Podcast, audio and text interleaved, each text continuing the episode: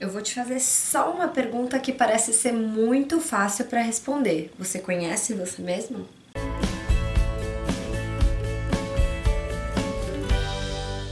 Uma conversa que me levou muito a pensar com uma amiga minha é de ter hobbies para fazer nessa época de quarentena. Ela tava falando de outras amigas dela que não sabiam mais o que fazer nessa quarentena. Eu respondi para ela: "Caramba, mas eu não tô encontrando hora no meu dia para fazer tudo o que eu quero. Faz um mês que eu tô de quarentena, eu moro aqui na Itália, para quem não sabe. E assim, gente, eu acordo não tão cedo, não tão tarde. Tem dia que eu acordo 9, tem dia que eu acordo 10. Mas às vezes eu vou dormir às duas e meia, três e meia para poder editar os vídeos, para poder editar os vídeos do canal, do outro canal que a gente tem, para poder ler, fazer exercício, cuidar da casa, a gente fez uma mudança. São várias coisas e tá me faltando horário. Ainda mais porque é horário de verão aqui na Itália. Então está claro claro até por volta aí das 8 horas e isso vai se prolongar cada vez mais. Eu sempre tenho alguma coisinha para fazer e tem gente aí que tá se perdendo nessa quarentena. A gente tem que aproveitar. Na época de escola a gente tinha dois meses,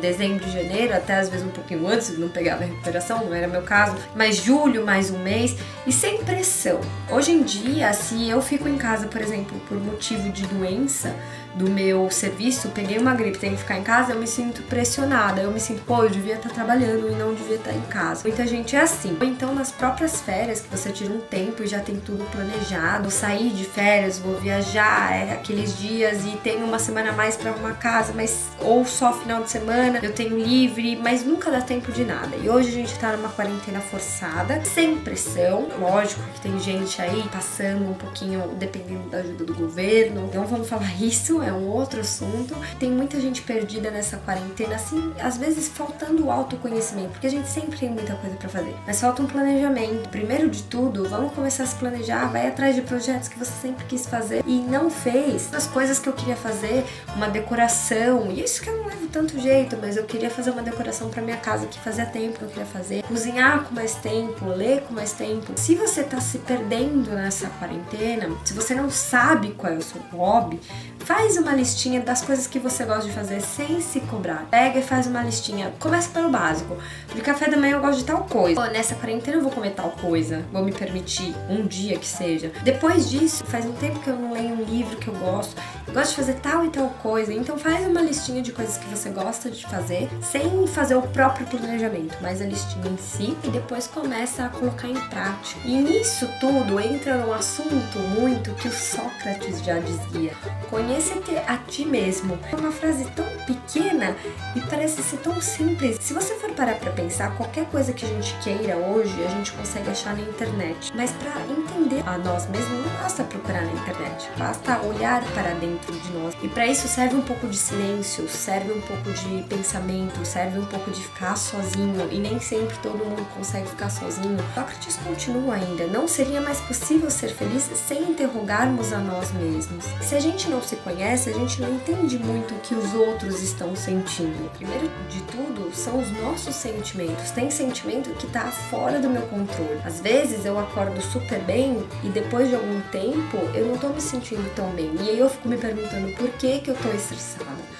Por que, que eu tô tratando mal alguém que eu amo? Às vezes são sentimentos que a gente tem e a gente não consegue controlar. E isso é uma forma de se autoconhecer. A gente sempre tá mudando, mesmo se a gente não quer, mesmo se a gente não procure sobre isso, a gente sempre tá mudando. É muito difícil você controlar seus sentimentos. Inclusive, deixa aqui nos comentários como que vocês fazem para controlar sentimentos, como que vocês fazem para se acalmar, ou como vocês fazem para se entender melhor. Eu mesma procuro fazer coisas do que eu quero fazer, mas naquele instante. Então, por exemplo, hoje eu queria, eu tô aqui com o Rafa um pouquinho antes da Páscoa, eu queria. É um sábado que tá um pouquinho do sol. Eu sou uma pessoa muito de tempo, está sol, eu tô mais feliz, tá mais nublado, eu fico mais triste.